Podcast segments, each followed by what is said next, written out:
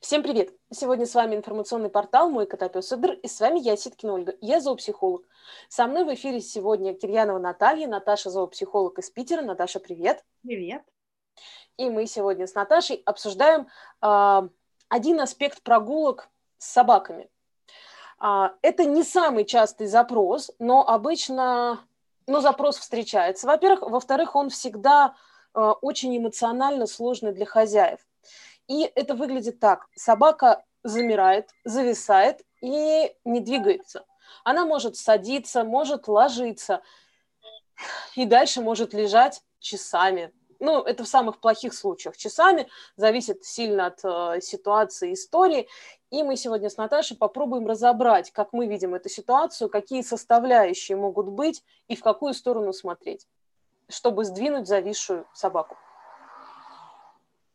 Наташ, у тебя вообще такие э, аспекты э, работы или обращения есть? Да, бывает, бывает. Есть какие-нибудь закономерности по собакам, которые ты можешь э, вычленить?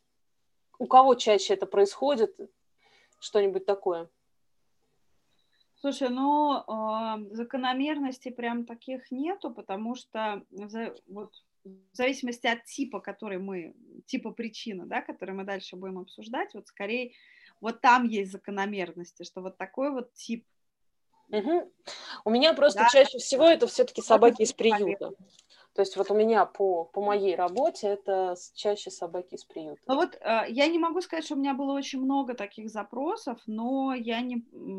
Если эти собаки были из приюта, то они были взяты очень давно. Ну, то есть это не, не год даже и не два, а даже намного больше. Какая-то уже более, более длительная история. Да, да, да. Ну, поэтому я бы сказала, что я прям таких закономерностей не увидела. Ну, по крайней мере, на начальном этапе. А, мы с Наташей, готовясь к эфиру, проговорили и выделили, на наш взгляд, четыре основные причины, почему собака может зависать на прогулке.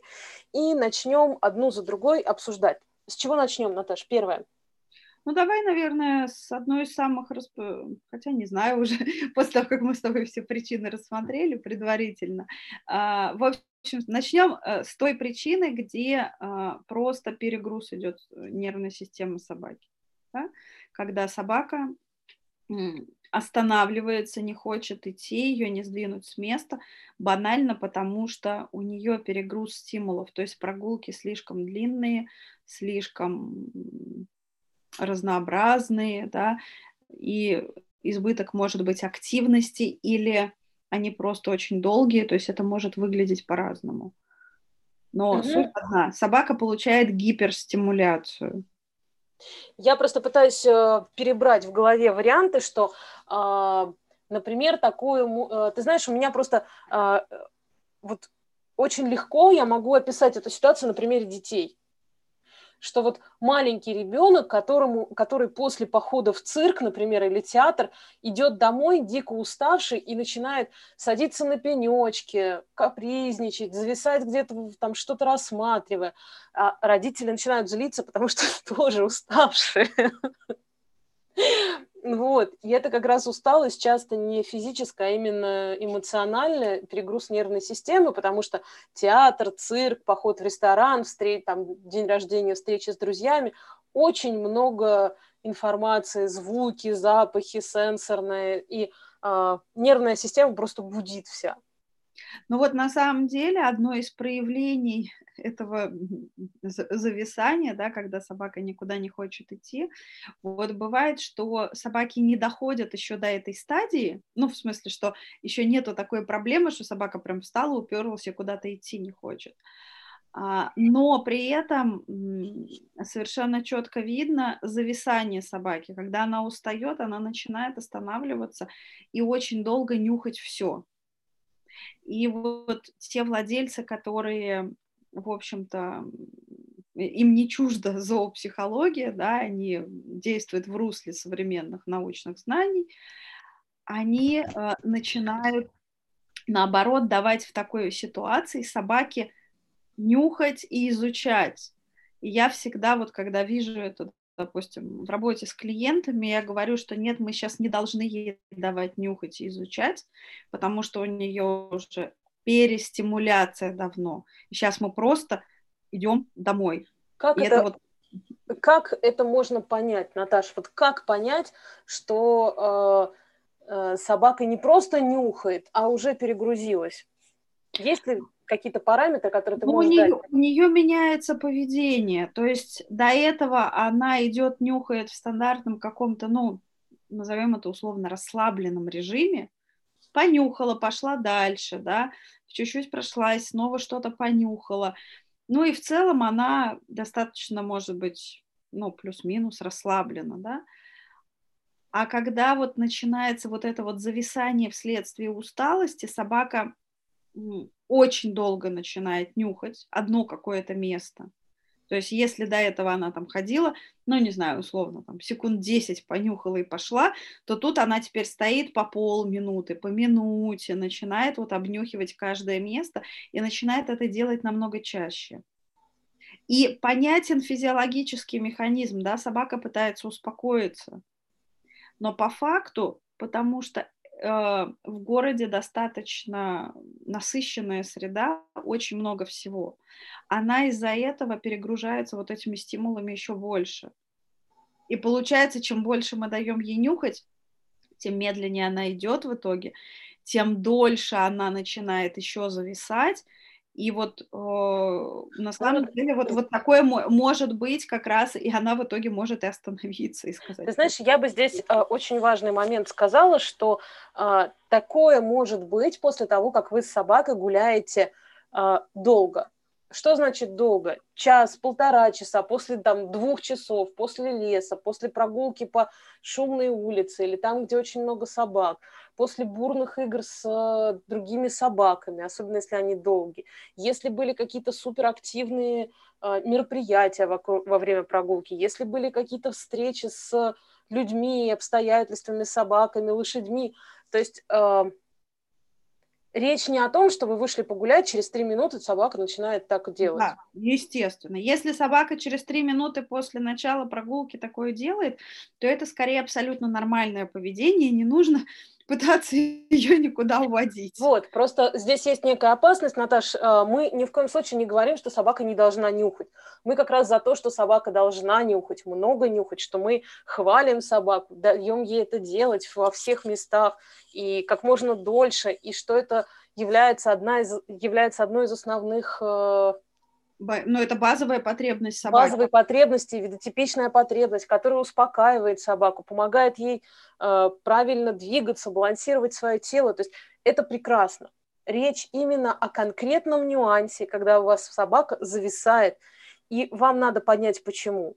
Вот если у вас была прогулка, в которой было очень много всего, событий, мероприятий, эмоций, движения, вот в такой ситуации, в конце прогулки собака начинает много нюхать и зависать, вот в этой ситуации можно э, это нюханье сократить. Но на самом деле здесь тоже есть такой подвох небольшой, да. А, вот это вот много всего, это именно с собачьей точки зрения, да, должно быть много всего. И часто с человеческой точки зрения это не совпадает вообще никаким образом. И я встречала, ну вот опять же, в моей практике были ситуации, когда собака входила в такое состояние, и после получаса прогулок там, или, допустим, после минут 40. Иногда, если это была молодая собака, если это а, может быть там а, щенок, но не, не совсем малюсенький, да, ну там месяцев 6, это могло быть и через 20 минут прогулки, и через полчаса, да, то есть это все очень индивидуально, тем не менее. Но я, я про насыщенность, да, то есть не обязательно делать что-то мега для того, чтобы такое поведение проявилось, но если оно проявляется, то стоит оценить и посмотреть, а что можно сделать, да, что можно сделать с прогулкой, можно ли ее сократить, убрать часть каких-то стимулов, которые непосредственно человек сам провоцирует, да, какой-то маршрут выбрать поспокойнее, ну и посмотреть, соответственно, как поменяется поведение собаки. Ну, то есть здесь я могу сказать, что мы, у нас было много про спокойные прогулки, всяких э, размышлений, эфиров, э, что стоит, ну, что можно к ним обратиться, что здесь много деталей, что можно сделать на прогулке, чтобы посмотреть, а в этом ли дело. Ну, то есть, э, как минимум, замедляемся, сокращаем какой-то из элементов, меняем какую-то из последовательность, смотрим, что происходит. То есть, это а, процесс наблюдения экспериментов. Да, ну и в, в крайней степени, ну, скажем так, не то, что в крайней степени, но просто пора, у разных собак проявляется по-разному, а, и собака может просто останавливаться и не идти.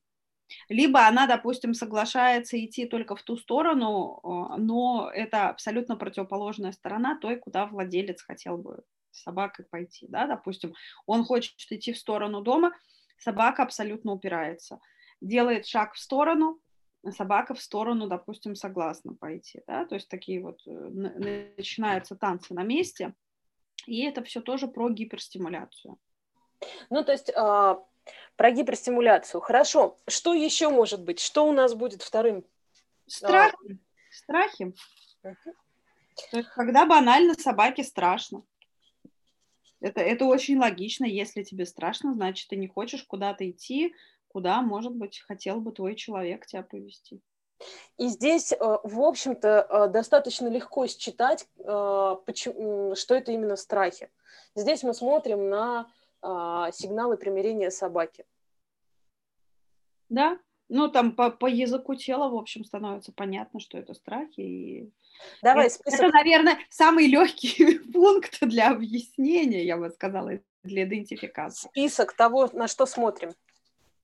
А, язык тела, то есть как, прижимается ли собака к земле, да, прижаты ли уши. Но тут э, дело в том, что когда человек будет пытаться, допустим, сдвинуть собаку с места, она в любом случае начнет такой язык тела показывать. А, когда собаке страшно, собака визуально пытается себя уменьшить. Ну да, она прижимает. Собака сутулится, собака поджимает хвост, э, собака начинает переступать с ноги на ногу и ставить их ближе к друг другу, э, собака прижимает уши, а, часто это либо очень частое дыхание и высунутый язык, либо наоборот закрытый рот и напряженные губы растянутые. Да. То есть собака может показывать различные сигналы примирения, да, опять же, губы, все то же самое. Э, и в ситуации там перегруза и других э, вариантов, а, ну, то есть в случае страха оно э, вряд ли будет какой-то ну, какой-то другой набор. Может быть, еще если собака э, напрягается и может бояться, или там место неприятное, может быть очень настороженная поза. В такой ситуации собака поднимает лапу и начинает крутить ушами. То есть собака застыла, и у нее уши начинают вот прям так. А, а может, не кру... может не поднимать лапу на самом деле, да, то есть если собака, а, если у собаки есть опыт, что если ее туда поведут и там будет, там будет страшно, а, когда ее будут пытаться вести в то место, не факт, что она еще ну, на начальных стадиях будет показывать сигналы страха, но она будет просто сопротивляться и показывать, что я туда не хочу идти. Ну, то есть, да, это может быть как э, проход в каком-нибудь шумном месте, там, подземный переход или мимо магазина, где много людей. Это может быть место, где э, что-то громкое, это может быть э, место, там, например, рядом с трассой пройти. Это может быть э, место, где напугали собаку. А, у меня была история про то, что собака прям как бы не то, что замиралась, она упиралась, тянула в другую сторону, когда речь заходила о движении в сторону ветеринарки. Что хозяева ходили к ветеринарную клинику а, в конкретном месте недалеко от дома, там, и если они шли в ту сторону даже просто гулять, собака просто намертво вставала и был не сдвинуть. Mm-hmm. Mm-hmm. Там под, под попу толкали. Там крупная собака была, если надо было идти к врачу, ее, ее толкали под попу, беднягу. Ну, один, наверное, спереди тащил, второй под попу толкал. Ну, как, как ос, ослика такого бедного, несчастного. Это вот мне, мне вспомнилось сразу вот все вот эти вот сказки на самом деле про непокорных осликов, которые останавливаются и не соглашаются идти. Мне кажется, это во многих сказках такое проходит красной нитью. Вот. А на самом деле же все просто. Это означает, что ослик уже настолько устал, что у него нет сил уже сдвинуться с места. Ты знаешь, вот э, следующий э, пункт как раз э, мне э, очень хорошо описала знакомая. Это было, правда, не про э, собаку, про лошадь. А она, была, она работала на Алтае, у нее была экспедиция, она полгода провела на Алтае, и они работали в тех местах, где машины не ходили. И все их снаряжение, оборудование было... На лошадках, естественно. На лошадках, да. да. И одна из лошадей была очень ленивой она все время замирала и не хотела идти. Она все время не хотела идти вверх. И, в общем, с ней все время были проблемы. Ее пытались меньше кормить, ее пытались бить, ее там, ну, все, что только... И, э, в общем, уже в самом-самом конце оказалось, что у нее просто повреждена нога была. То есть э, это была не ленивая лошадь, это была лошадь, у которой была боль. Да, это, соответственно, вот следующая причина, по которой может происходить, это боль у собаки. Причем а, не факт, что эта боль, допустим, будет значимой для собаки в начале прогулки, да, она может подвигаться. А я не а, даже. Ты меня слышишь? Да. Оля? Давай как? еще раз. Угу. Ага. Что эта боль не факт, что была значимой в начале прогулки. А, точнее, даже не так вполне возможно, что в начале прогулки для собаки более значимы какие-то другие вещи, ну, допустим, сходить в туалет и что-то понюхать. И она на каком-то этапе согласна вот эту боль превозмогать. Но потом она уже немножечко вот эти потребности удовлетворила, и сил превозмогать боль не остается, и она останавливается, то есть она не хочет уже идти туда, куда владелец ее дальше тащит, и у нее цель, собственно, все же оказаться в итоге дома, да, либо у нее нет уже желания и сил двигаться вообще, и она предпочитает, допустим, лечь и лежать. Либо на самом деле все может быть еще, ну, как бы более, еще проще, что э, собаки сами по себе вообще не созданы для хождения по асфальту.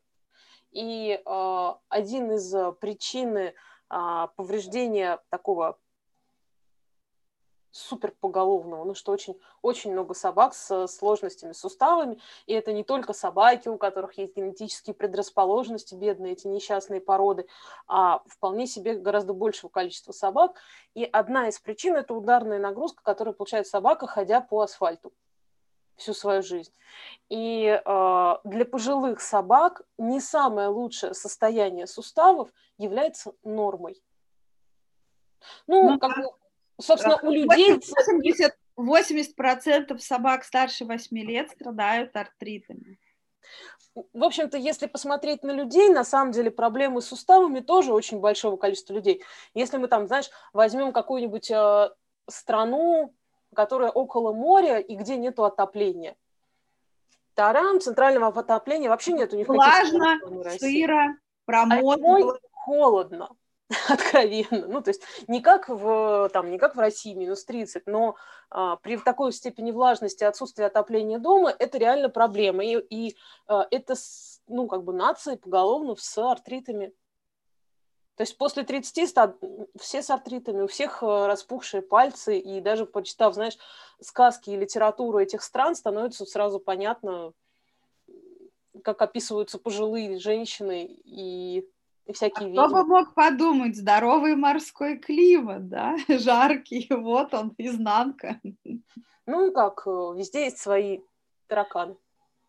Ну, вот. да, то есть в любом случае это боль, и если ваша, я бы сказала так, что если собака старше пяти лет, то, в общем, уже можно заподозрить боль, и в особенности, если раньше было все в порядке, и вдруг это началось достаточно резко, допустим.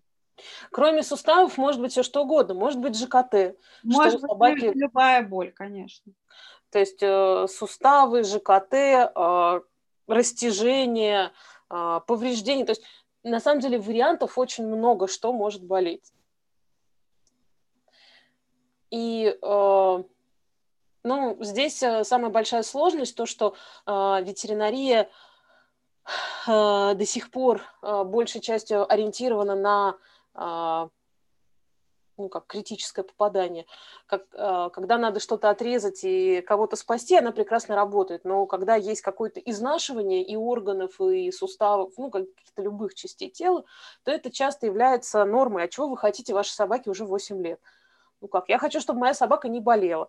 Но вот э, на самом деле, если есть подозрение на боль, э, что делают часто ветеринары, там, посмотрев, поняв, что здесь вроде все норм, и здесь вроде все норм, один из вариантов – это терапевтический, э, такое пробное попыт, ну, короче, сажают собаку на обезболивающее на э, две недели, а иногда и месяц, потому что не всегда двух недель достаточно, и смотрят, есть ли изменения поведения и через месяц обезболивающие делают вывод, что а, нет собаки, нету боли. И слава богу, что у вашей собаки нету боли, мы можем выдохнуть и дальше там заниматься проблемами поведения.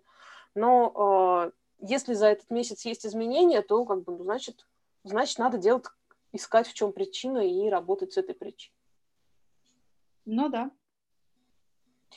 А, и у нас осталась последняя, четвертая а, причина, почему собака может зависать. И она самая сложная с точки зрения объяснения и а, самая болезненная для... Ну как? Как тяжело или как... А... В общем, а, сложно жить, когда у, чело- у человека, у кого-то есть неудовлетворение потребностей. Нету реализации потребностей, которые необходимы.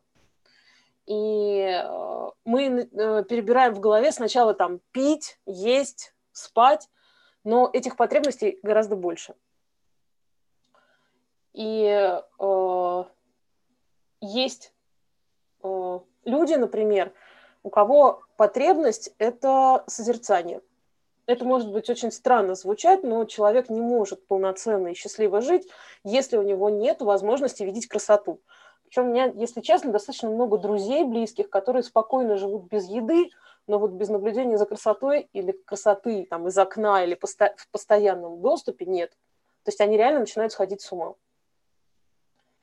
И э, для них это потребность. Хотя вроде как не физиологическая, вроде как э, там, обезьянка может без этого выжить. А вот оказывается, что не каждая обезьянка может. Не, вы, выжить-то может, вопрос, какого качества жизнь будет. Вот. Ну, как выжить? Ну, тихо сходить с ума, Наташ, можно ли назвать это жизнью? Ну, я, я про это и говорю, да, что физически ты не умрешь, но качество жизни будет э, очень-очень низким. Речь именно про это. То есть на самом деле в широком смысле, ну вот я, э, точнее не в широком, я попробую немножечко сузить, чтобы было понятнее. А, очень вероятно, что прогулка для собаки проходит не так, как это нужно собаке. Или в жизни собаки есть что-то, чего собаке очень не хватает. Это может быть что-то, что не связано напрямую с прогулкой. Да, то, но тем не менее проявление вот этой вот, вот потребности, да, оно э, будет заметно именно на прогулках, попытка добыть, попытка реализовать эту потребность. Но вот самый какой-нибудь очевидный пример – допустим, человек э, считает э, идеальным вариант гулять с собакой, либо быстро ходя с собакой, либо вообще попутно совершая, там, не знаю, свою утреннюю пробежку, да. Конечно, это ужасно для собаки, и не стоит так делать. А, но что при, при этом происходит с собакой? Да, собака не может нормально нюхать, она не может вот как раз созерцать, да, она не может наблюдать мир вокруг она не имеет возможности пообщаться с себе подобными, ну, потому что ее все время куда-то тянут, типа, пойдем, пойдем, пойдем, да, побежали, нам быстрее надо. И в какой-то момент собаке это просто может надоесть, и она станет как вкопанная, и это будет ее стратегией – бороться с тем, что ей не нравится.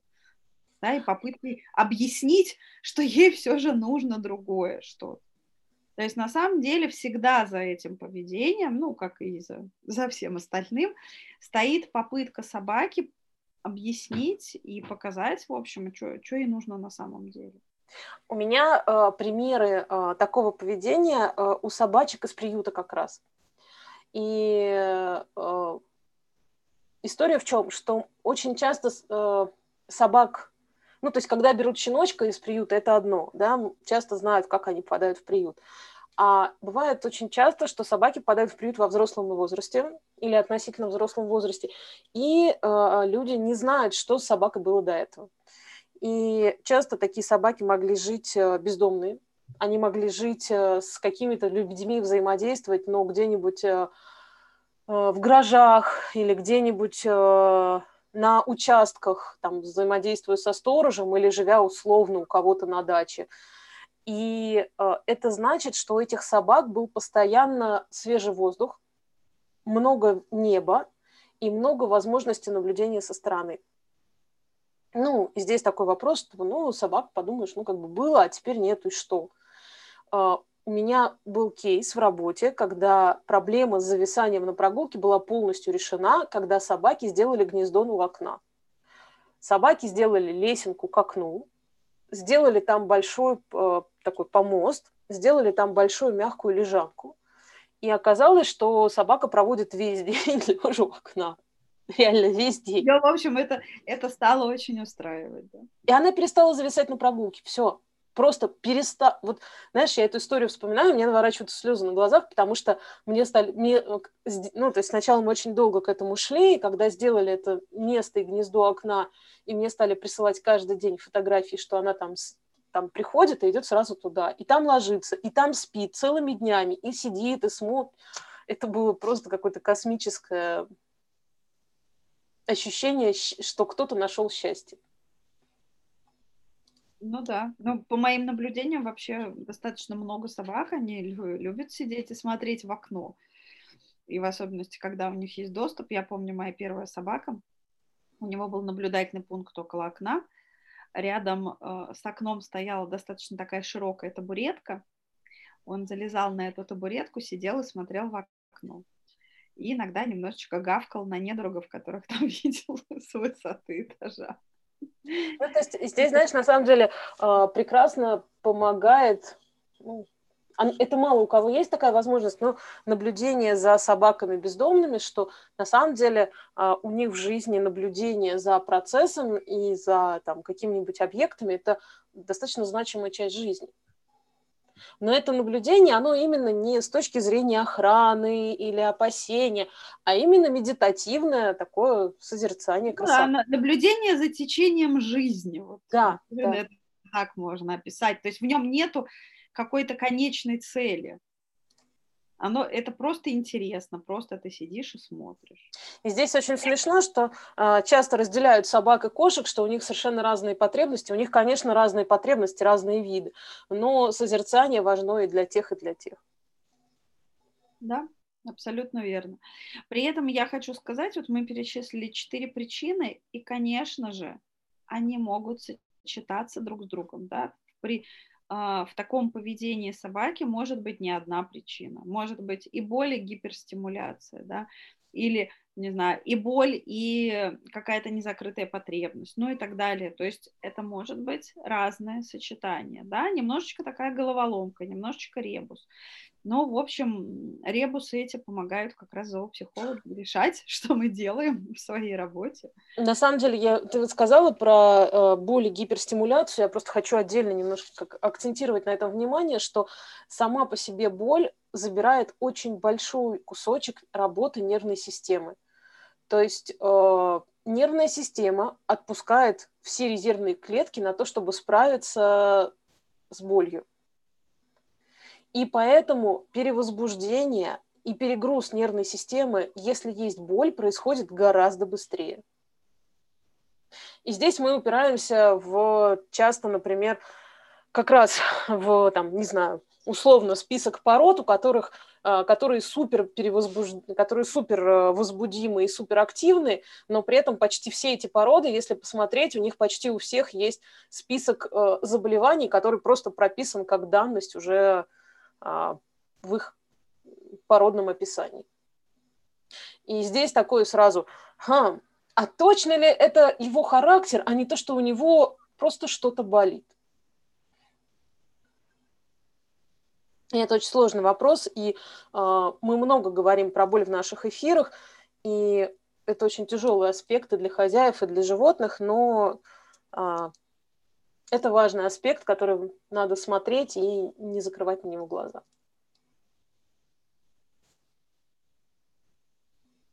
Итак, кажется, у нас... Мы, мы обсудили, да. Все обсудили, да? У нас э, тема эфира посвящена тому, что, почему зависают собаки. Э, мы выделили четыре причины, что это перегруз нервной системы, э, страхи, боль и отсутствие или недостаток реализации потребностей собаки. И, собственно, обсудили, в какую сторону смотреть в случае каждой ситуации. И будем очень рады, если кому-то это будет полезно, пишите свои истории, будем рады их обсудить. А, или расскажите, если нашли какой-то ответ в наших рассуждениях. Большое спасибо, Наташа, и до новых встреч. Всем пока, до новых встреч. Пока-пока.